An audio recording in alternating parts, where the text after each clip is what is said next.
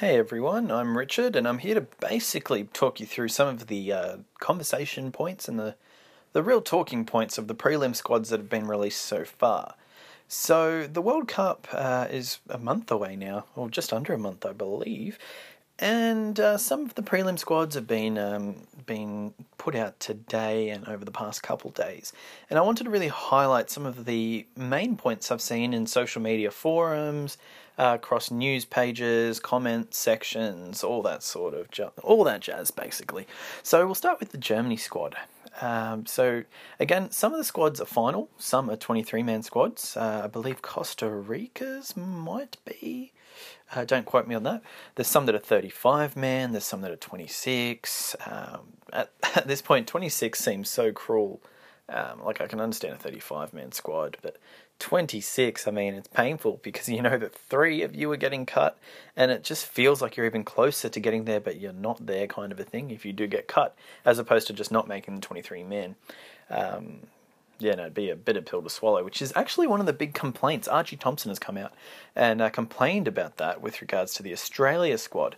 Uh, real quickly, the Australia squad, uh, I was surprised not to see Jamie McLaren there. I'm pretty sure he scored a hat trick over the weekend, so really a bit of a dampener on those celebrations. Uh, but aside from that, we'll look to Germany uh, to start with. So, little the little talking point there. Uh, so Marco Reus is in. I mean, hard to keep him out of any squad, but that Germany squad is absolutely stacked.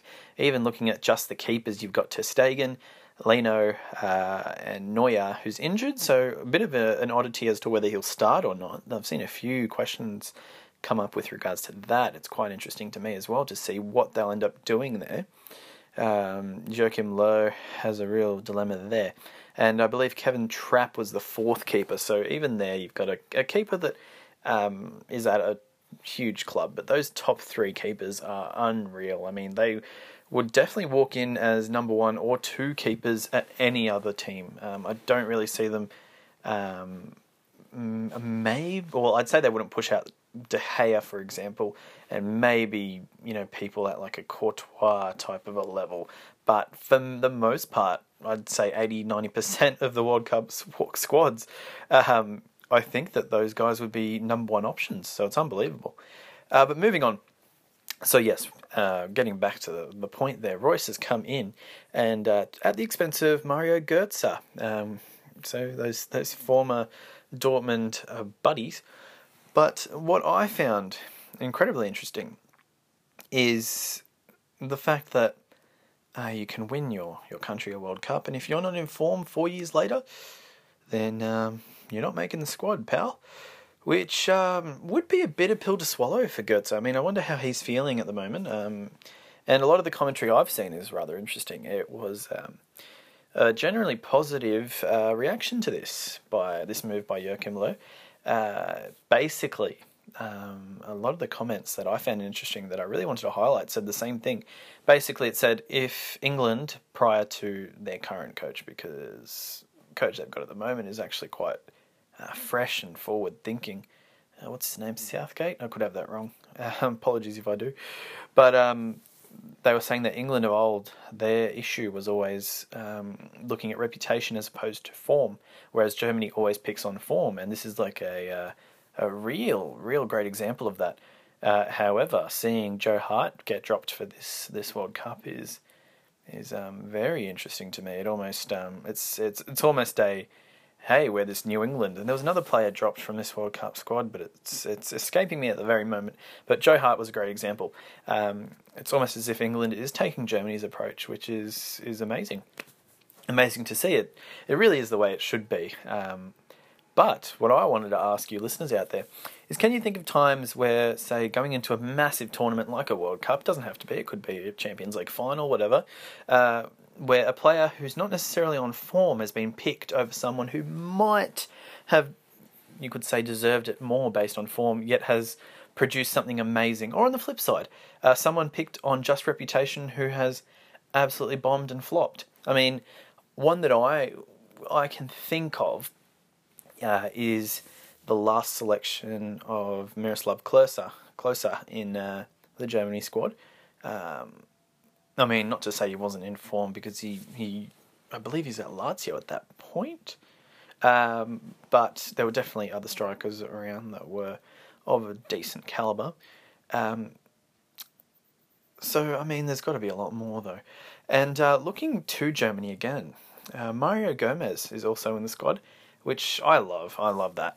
Uh, he reminds me, although, you know, very different builds, uh, he does remind me of Miroslav Klose in a way, you know, just a great poacher. And just one of those classic, um, he's just a classic goal scorer. I love it.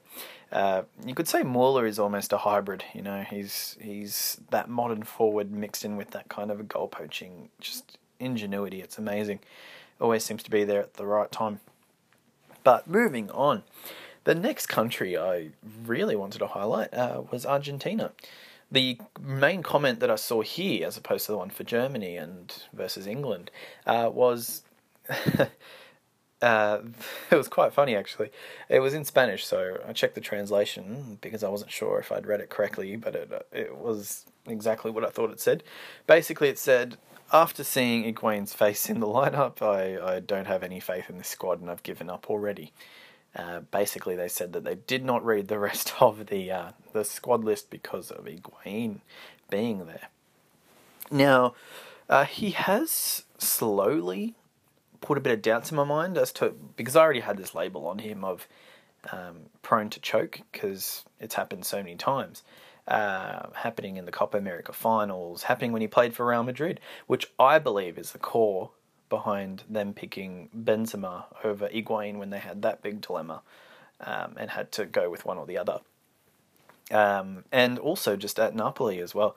But uh, at Juve, he did score those important goals against Napoli, so that, that did leave that seed of doubt in my mind. Maybe he's a changed man, but it's happened that many times that I don't think you risk it at this point, especially for Argentina fans. I mean, sure, for us from the outside looking in, you know, it's it's a bit easy for us to say, yeah, no, he, he's doing good again. He's um, trustworthy on the, the big occasion, on the big stage, on the grandest stage of all, the World Cup.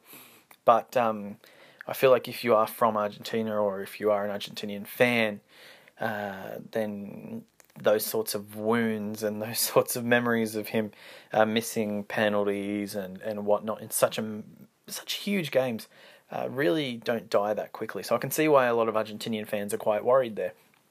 Uh, Icardi was uh, another big name that was shouted out there, and to be honest, I would love to see um, I believe it's Sampaoli still, uh, really experiment with this team. Um, the back line doesn't look the strongest. The midfield can do a job, definitely. I mean, I think Lucas Biglia and Ever Banega in there. Um, so there's definitely capacity for something good to come from this squad. But it's just, um, I'm just not sure if they've got all the pieces they require. I mean, um, of course, the last World Cup they got very, very close. But um, it, it just seems like they're they're always going to be that one step short. It could be a mental thing, or it could just be that reliance on Messi.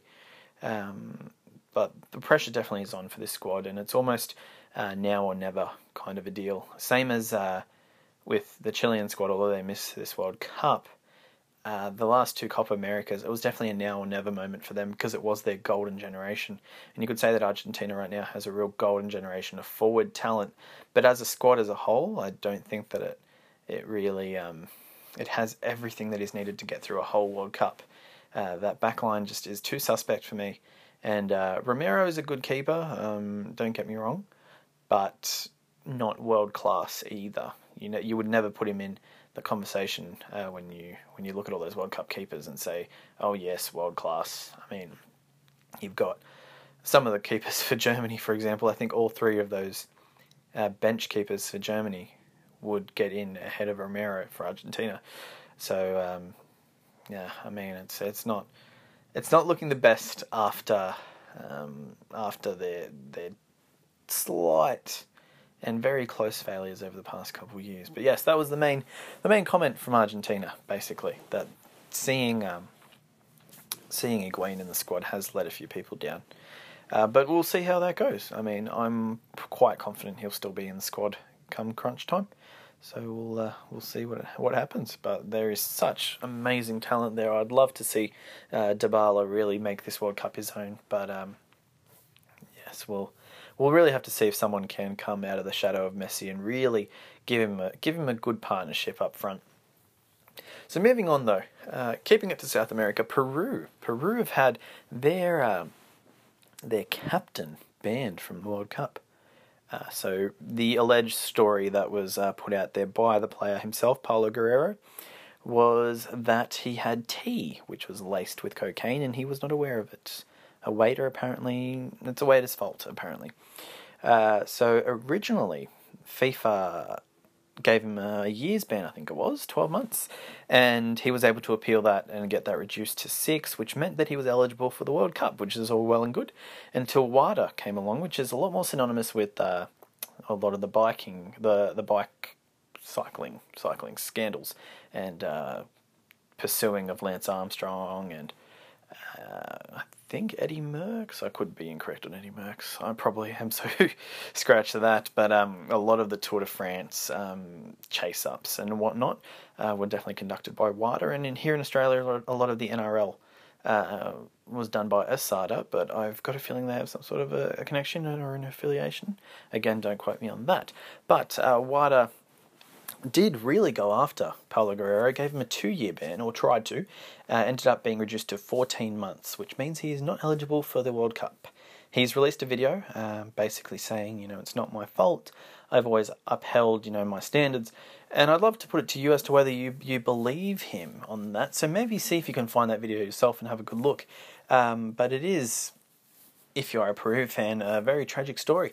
It really leaves the door open to the other teams in that group, including Australia. I mean, France is most likely going to really run away with this. I believe Denmark was the other. Um, so Christian Eriksen. Uh, but Australia is definitely the team to really benefit from this. If there was any team that that Australia could, um, I guess, compete against who would turn the whole tie around or turn the whole group, uh, the group scope or landscape around, it would definitely be Peru. A win against Peru would be huge for Australia. So, uh, there is um, there's that. Uh, moving back to the Australia squad as well, Tim Cahill actually had a um, there's a, a, petroleum or a, a, gas station, petrol station uh, company here called Caltex, and um, they renamed four service stations Cahill Tex, and it sparked huge rumours that uh, Tim Cahill was actually was actually picked uh, for marketing reasons and for commercial reasons.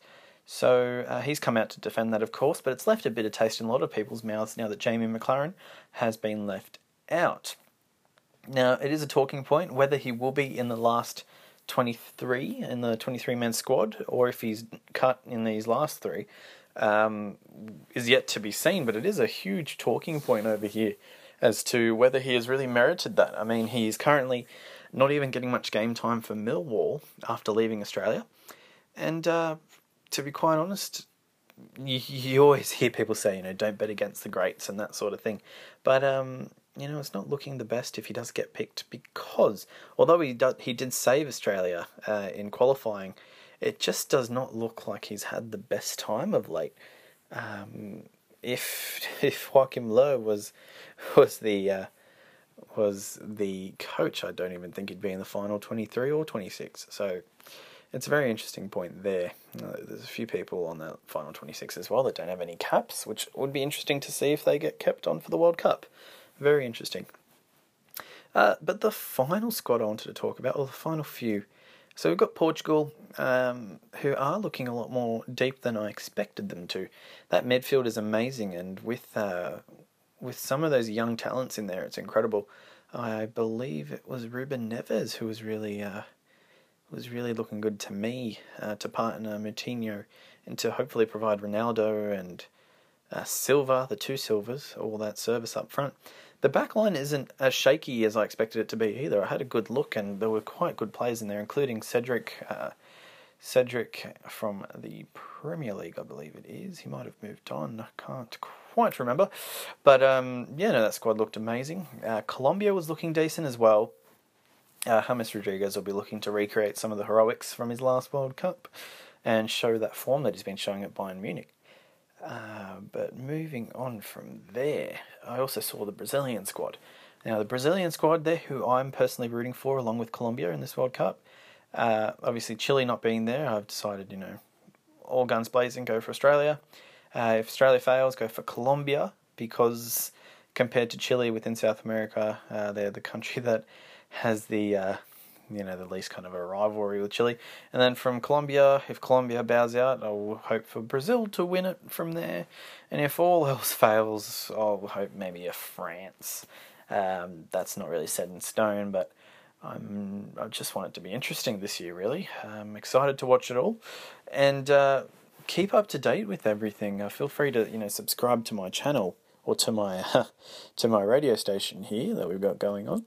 And feel free to leave any comments and ask me any questions that you'd like me to answer in a future video. I mean, I'm always here to answer your questions and to hopefully, hopefully, shed some light on a lot of interesting things.